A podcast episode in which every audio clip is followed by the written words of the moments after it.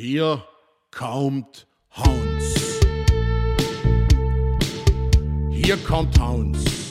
Wenn ich was nehme, dann nehme ich's ganz. Einfach Hans. Grüß euch! Vor zwei Wochen habe ich ein Video gemacht zum Thema Wolf.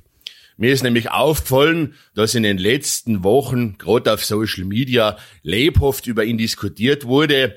Und was mich da sehr gestört hat, war, dass dann sehr oft Bauern, die mit dem Wolf und seinen Taten zu kämpfen haben, ziemlich beleidigt wurden.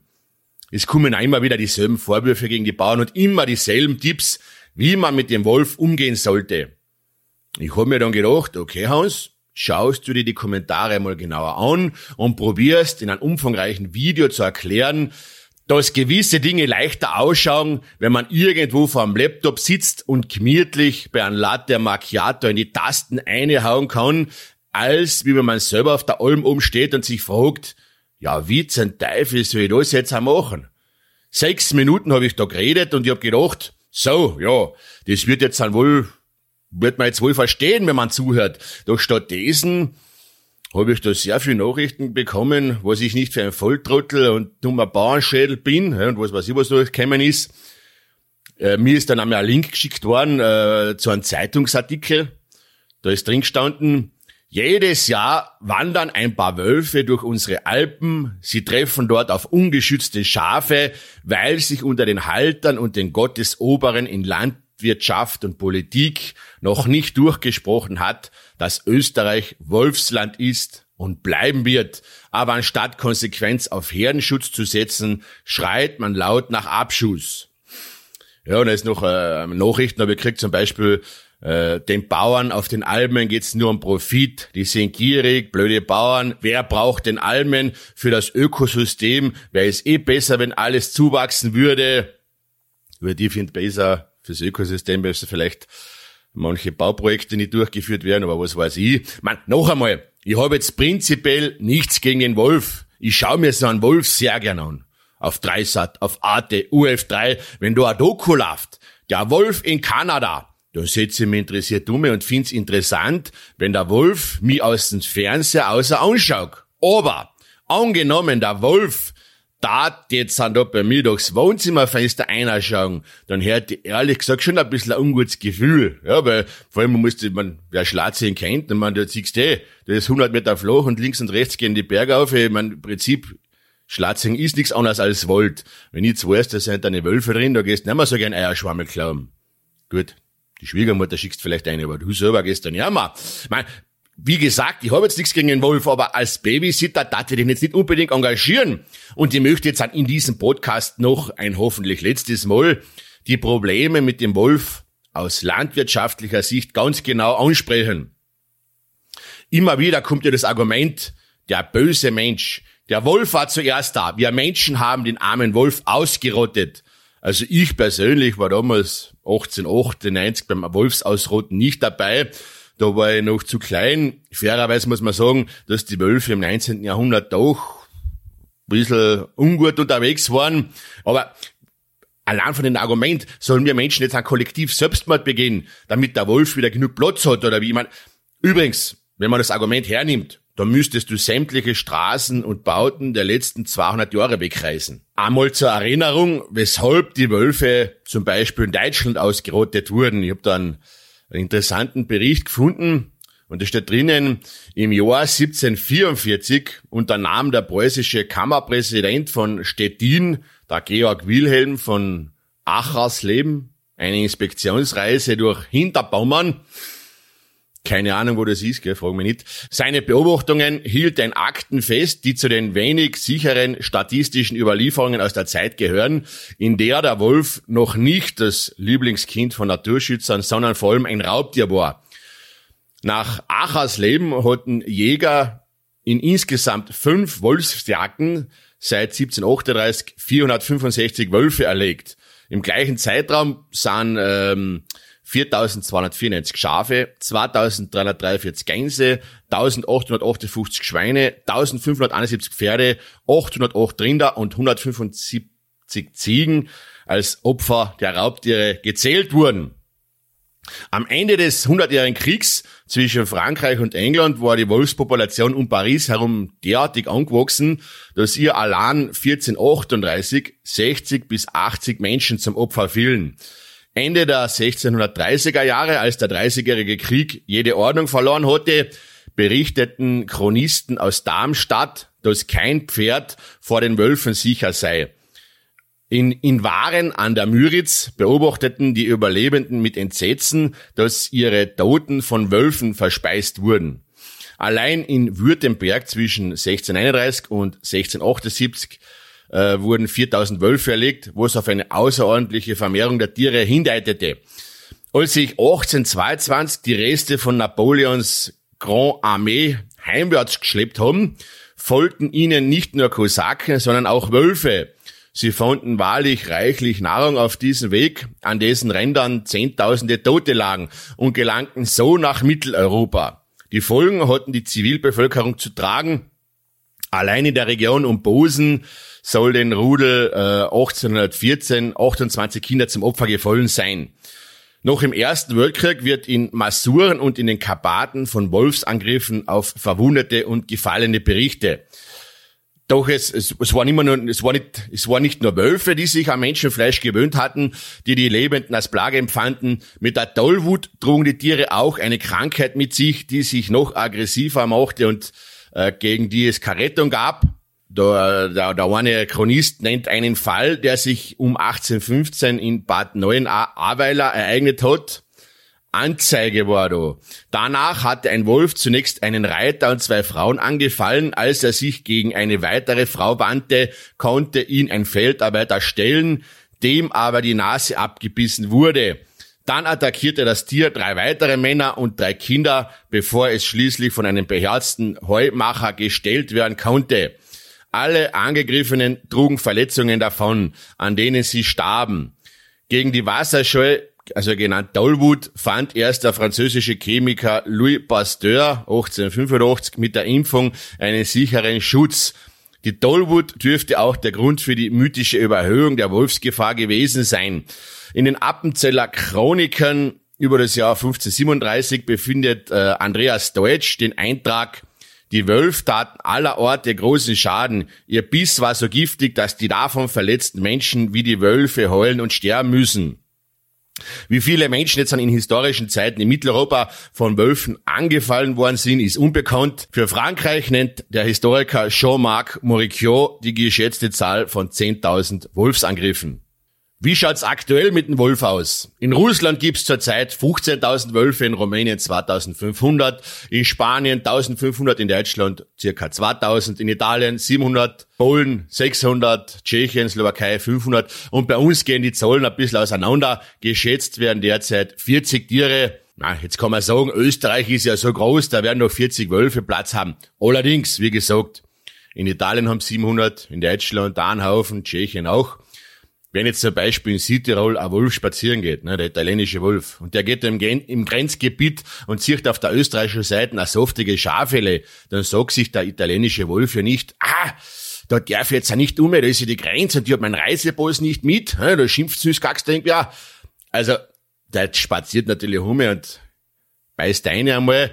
Ganz kann man jetzt diese Zahl nicht hernehmen. Tatsache ist nun mal, der Wolf hat heuer in Österreich über zweihundert Schafe schon gerissen, dauernd herrscht Meldungen von Wolfsattacken. In den letzten acht Jahren gab es weltweit dreihundertzwei Wolfsangriffe auf Menschen. Davon sind vierundzwanzig Menschen getötet worden. Weltweit, wie gesagt, vor drei Jahren habe ich gelesen, ein fünfundvierzigjähriger Gemeindeerwärter in Niedersachsen ist von einem Wolf in die Hand gebissen worden. Okay, das war jetzt nur Deutscher, nicht so schlimm. Aber vor zwei Jahren war es so, in Malnitz hat der, der Wolf ein Schaf dreißig Meter neben einem Bauernhof zerfetzt, ebenso auch in Matrei. Also wenn er schon einmal zur Stolte hergeht, dann ist er ein bisschen ungehört. Würde ich mir sagen, dann wird's gefährlich. Aber trotzdem steht die Mehrheit der Österreicher dem Wolf relativ positiv gegenüber. Ich, ich, ich, wie gesagt, aufgrund der ganzen Tatsachen Äh, bewundere ich jetzt auch schon die Marketingabteilung des Wolfes. Da müssen extrem fähige Leute drin sitzen in seinem Büro. Und das musst du jetzt auch mal schaffen, dass du so ein Viech trotzdem ein sympathisches Image um da hängst. Nichts gegen den Wolf, gell? Aber ein, ein, ein süßes Plüschtier ist der nicht. Der Wolf ist ein Raubtier, der hat fünfzig bis siebzig Kilogramm, einige Zent, davon sind die meisten relativ scharf. Also nochmal zurückzukommen, über zwanzigtausend Wölfe sind da in Europa um. Meiner Meinung nach schaut jetzt ein Aussterben ein bisschen anders aus. Wisst ihr, wer zum Beispiel vom Aussterben bedroht ist? Die Pinzgauer Dauernschecke. Das ist auch die, was wir haben. Das ist eine Ziege. Vor vierzig Jahren hat es da nur mal eine Herde von ihnen gegeben. Ein Pinzgauer Bauer hat den liebevoller Kleinarbeit wieder gezüchtet und mittlerweile gibt's Gott sei Dank schon wieder siebenhundert von dieser Art. Wenn man jetzt dann sagt, ja, wird entschädigt oder was, jetzt stell dir mal vor, du hast vierzig Ziegen, dreißig werden fetzt. Da geht's ja jetzt nicht um ums Fleisch oder um den finanziellen Wert. Das ist ja einfach äh, eine jahrelange Arbeit, jahrelange Zucht. Du hast dir die Tiere gern. Ja, du, du, du hast keine Freude damit, wenn der Wolf jetzt ankommt. Und ich habe jetzt dann, ähm, um nochmal zurückzukommen auf mein Video, da habe ich auch die wichtigsten Probleme angesprochen. Die sind aber sehr oft von Wolfsbefürwortern weggewischt worden. Und jetzt nutze ich den Podcast, um noch einmal umfangreicher zu werden. Ja, immer wieder hörst, die Bauern sind ja nur zu faul, um einen wolfsicheren Zaun aufzustellen. Was zum Teufel ist ein wolfsicherer Zaun? Da gibt's ja so tolle Organisationen, die immer einen guten Tipp parat haben.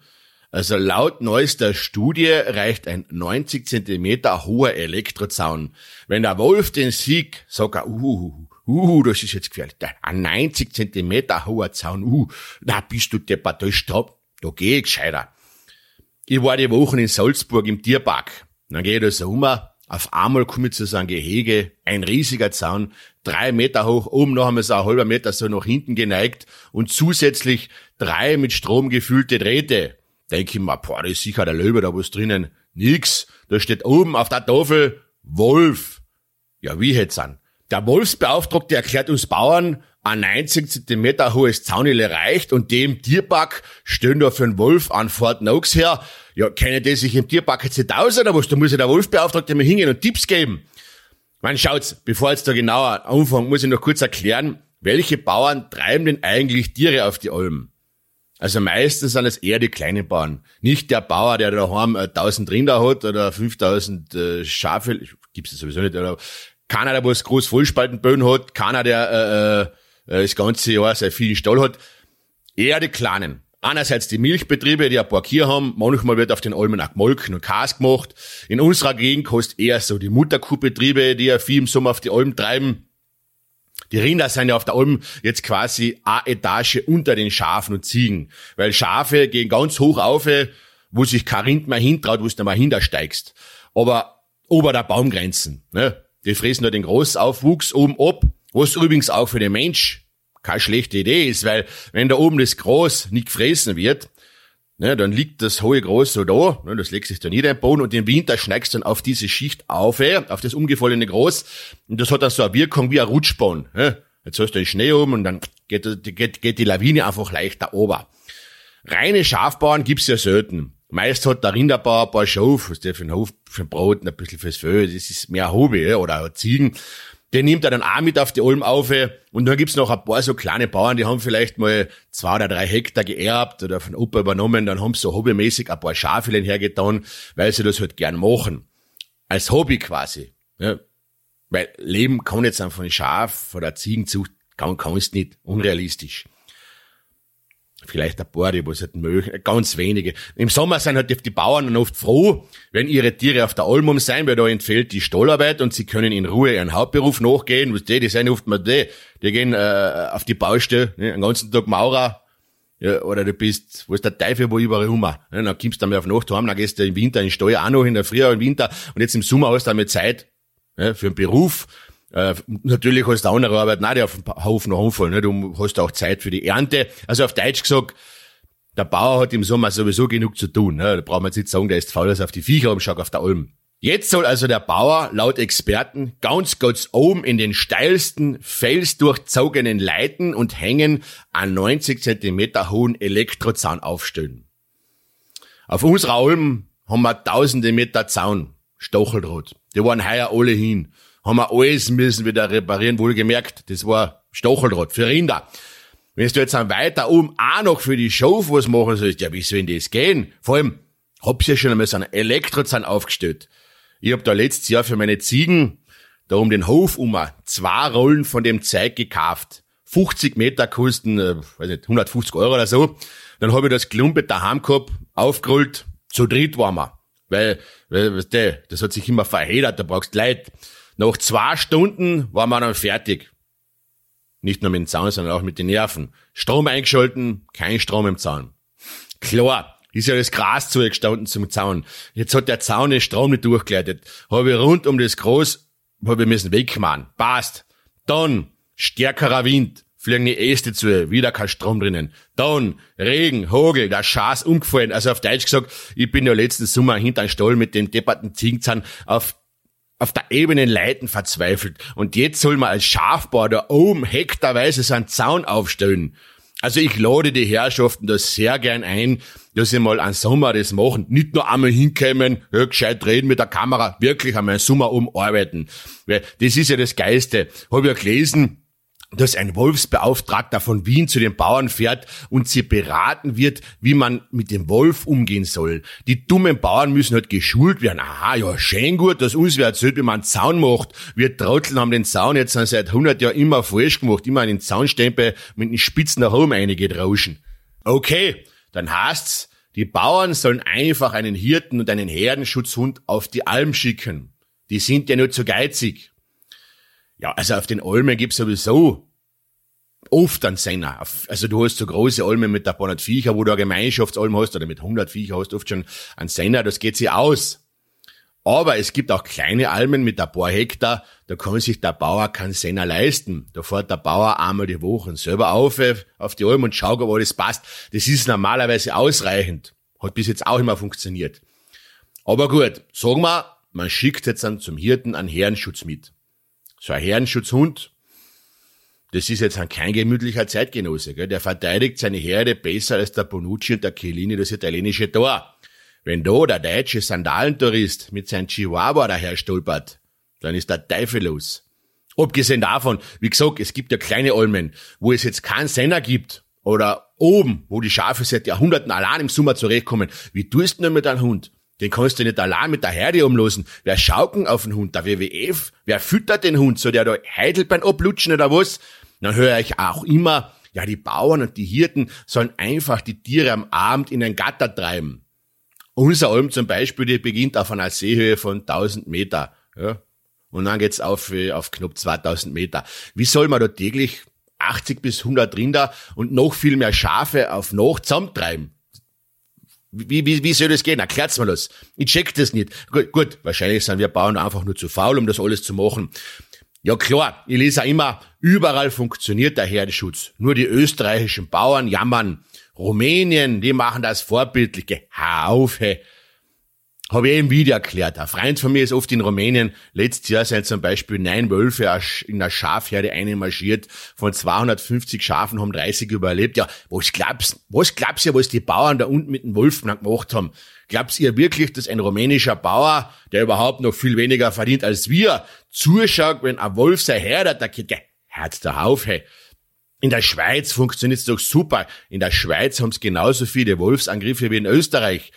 Wollen wir jetzt dann wirklich die Almen zu einer Kampfzone zwischen Herdenschutzhund und Wolf machen? Da tut mir der Hund leid. Steht jetzt einmal vor, bis ein Hund ausschaut, wenn da oben ein Rudel Wölfe auf den zu marschiert. Der Wolf ist ja nicht blöd. Wenn er sieht, okay, da ist ein Hund, da hol ich mir Verstärkung, dann gehen wir gleich zu fünf um in der Hand, legen wir den. Ein Almbeauftragter hat einmal ausgerechnet, der Schutz vor Übergriffen durch den Wolf kostet einen Almbauern pro Tier zwischen hundertfünfzig und fünfhundertfünfzig Euro pro Jahr. Wenn jetzt ein Bauer eh nur zur Gaude zwanzig Schafe hat, der kann sich das nicht leisten. Der wird sagen, ich tu mir das jetzt auch nicht an und ich verkaufe meine Schafe. Mit was sollen die Bauern das zahlen? Machen wir mal eine kleine Rechnung. Angenommen, wir sagen, okay, wir haben jetzt an zweihundert Schafe. Wir ziehen jetzt an das durch und hören auf Wolfsexperten. Paar tausend Meter Elektrozaun. Sagen wir, äh, wenn du ein paar Hektar hast, sagen wir fünf Tage Arbeit für sechs Menschen. Pro Tag kostet der Arbeiter hundertzwanzig Euro. Macht siebenhundertzwanzig Euro mal fünf, weil fünf Tage. Äh, da mein ja alles nicht so Papier. Rund mal auf, sagen wir viertausend Euro Arbeit. Ah ja, einen Zaun haben wir jetzt noch nicht dabei. Ich habe jetzt auch für meine hundert Meter, glaube ich, dreihundert Euro gezahlt. Auf der Alm brauchst du einmal geschwind. zweitausend Meter, sagen wir, das Lagerhaus ist großzügig, hat einen guten Tag, die gibt einen Rabatt. Und dann verlangen die, sagen wir, sechstausend Euro. Also, Zaun und Aufstellen kostet zehntausend Euro. Dann brauchst du einen Hirten. Einer ist zu wenig. Ja, weil man muss ja Tag und Nacht aufpassen. Das heißt, wir müssen in drei Schichten fahren, rund um die Uhr. Wir brauchen also drei Hirten. Eine Hirte kostet uns im Monat circa, ist der mit den ganzen Nebenkosten, zweitausendfünfhundert Euro. Mal drei, bei drei Hirten sind siebentausendfünfhundert Euro pro Monat. Jetzt sind die aber vier Monate oben. Also siebentausendfünfhundert mal vier macht dreißigtausend Euro. Ah ja, dann braucht man einen Hund, oder besser zwei. viertausend Euro mal zwei ist achttausend Euro. Das heißt, wenn man eine durchschnittliche Alm mit zweihundert Schafe regelkonform sichern möchte, kostet es achtundvierzigtausend Euro. Hm. zweihundert Schafe, achtundvierzigtausend. Äh, für ein Schaf, weil, äh, äh, wenn man jetzt sagt, man verkauft, du kriegst, glaube ich, was kriegst du? Ein Hunderter pro Schaf, ne? Also, betriebswirtschaftlich gesehen, reden wir jetzt, glaube ich, gar nicht. Almwirtschaft, das ist, ist sowieso nur mehr eine, Liebhaber, eine Liebhaberei. Ja, die meisten Bauern, die ihr Vieh auf die Alm treiben, sind Nebenerwerbsbauern, die eh schon an Schmoren verdienen. Und dann wirft's, dann werfen so Geschäftel Huber uns Bauern vor, uns geht's nur um den Profit. Wenn die Bauern ihre Tiere das ganze Jahr im Stall halten, dann ist man ein Tierquäler. Wenn man das Vieh auf die Alm treibt, ist man geldgierig. Und man nimmt den Wölfen und Wanderern den Erholungsraum weg. Also wie man macht, ist es falsch. Also apropos Wanderer, wie schon gesagt, also bin echt neugierig, was einmal los ist, wenn mal ein Wolf so einen Chihuahua aufjausnet. Ne? Dann gibt's auch sicher ein großes Tamtam, aber bei, was weiß ich, zweihundert toten Schafen, ne, dann heißt es ja, das ist halt so, gell? Das ist die Natur, was soll denn der Wolf sonst essen, Spargel oder was? Und natürlich, gell, das beste Argument ist immer, gell, Bauern, hört's doch auf, ihr kriegst eh so viel Entschädigung für Tiere, die ihr sowieso auf die Schlachtbank führt. Also das ist einfach ein Blödsinn. Ein Bauer will keine Entschädigung. Abgesehen davon kriegst nur Entschädigung nach einem Spießrutenlauf durch die Mühlen der Bürokratie und dann auch nur für nachweisliche Wolfsangriffe. Wenn der Wolf ein Tier einfach zusammenjausnet und man nichts mehr vom Schaf findet, hast Pech gehabt, das Schaf ist verschwunden, wird irgendwo ab, abgestürzt sein. Wenn der Wolf eine Herde über einen Felsabhang runterjagt und die Tiere abstürzen, hast auch Pech gehabt. Wenn du teure Zuchttiere hast, die getötet werden, hast auch Pech gehabt. Weil stell dir mal vor, du tust dann, ha, teuer mix eine, eine, eine, eine Kuh, ja, eine teure Kuh, ein Kolben, ja, der ist dreitausend Euro oder was wert, da kriegst du das in den Show nie ersetzt. Und unsere Politik, die putzt sich ja gern ab. Ich höre immer wieder von unseren Vertretern, ja, wir sind in Verhandlungen, wir setzen uns für uns Bauern, für unsere Bauern, da sind wir immer da. Uns sind aber leider die Hände gebunden, wisst eh, die E U und die Tierschutzbehörde und die und die Grünen und was weiß ich. Und während sie ihr Haselluft weiter produzieren, können die Bauern Woche für Woche die Tierkadaver ihrer Schafe zusammenklauen gern. Ich sehe halt, dass da, äh, dass da manche Leute die Verantwortung abschieben auf uns Almbauern, äh, die halt keine so eine starke Lobby hat wie so mancher Großbetrieb. Ich glaube, unsere Arbeitsbedingungen sind eh schon hart genug und jetzt wird uns dann noch die Möglichkeit genommen, unsere Herden gescheit zu schützen. Ich rede ja auch nicht davon, dass man jetzt den Wolf ausrotten muss, aber man muss ihn regulieren. Sogar der bekannte Wildtierbiologe, der Klaus Hacklander, hat gesagt, dass man den Wolf jagen muss. Er sagt wortwörtlich, es gibt Gebiete, wo es durchaus Platz für Wolfsrudel gibt, wo wir Durchwandern dulden können. Man muss sich also Obergrenzen überlegen. Alles, was darüber hinausgeht, wird geschossen. Für das Rotwild gibt's Abschusspläne von den Behörden. Im Alpenraum gibt's Gebiete, wo Hirsche und Gämse nicht geduldet werden, weil dort Lawinenschutzwald besteht. Der Wolf ist in keiner Weise der gefährdete Tierart. Wir haben Insektensterben, Vogelsterben, eine drastische Dezimierung von Wirbeltieren und dann blären wir zum Wolf zu, der nach Erkenntnissen der Weltnaturschutzunion I U C N weder global noch in Europa vom Aussterben bedroht ist. Im Gegenteil, die Population, die steigt ja sogar. Also kurz gesagt, jeder, der sich in der Literatur auskennt und schon mal das Märchen Rotkäppchen gesehen hat, der weiß, dass der Wolf ein hungriger Bursche ist. Und wenn man schon sagt, der Wolf darf nicht abgeschossen werden, nein, dann bin ich zumindest dafür, dass man irgendwo hinsiedelt, wo er genug Platz hat und keinen Schaden anrichten kann. Sibirien, Kanada, irgendwo, wo halt weitläufig ist, aber Österreich ist halt einfach zu klein für, äh, ja, für Wolfsrudel. Ja, ihr müsst euch einfach, im Prinzip ist es eine ganz einfache Sache, nicht? Äh, gewisse Leute müssen sich einfach entscheiden. Hm? oder ihr müsst euch entscheiden, je nachdem, wer es jetzt angesprochen fühlt. Wollt ihr in der Landwirtschaft Weidehaltung, wollt ihr Biobauern, Tierwohl, vom Aussterben bedrohte Ziegen, Schafe und Rinderrassen, wollt ihr Almen zum Wandern, dann könnt ihr einfach nicht für den Wolf sein. Denn wenn der Wolf in noch größerer Zahl kommt, dann wird kein Bauer mehr sein Tier auf die Alm treiben. Ist so, klingt hart, tut mir leid. Vier Denk. Hier kommt Hans. Hier kommt Hans. Wenn ich was nehm, dann nehm ich's ganz. Einfach Hans. Du verneigst dich vor mein Clowns. Komm, schleich die Burli, lutsch dein Lutsch.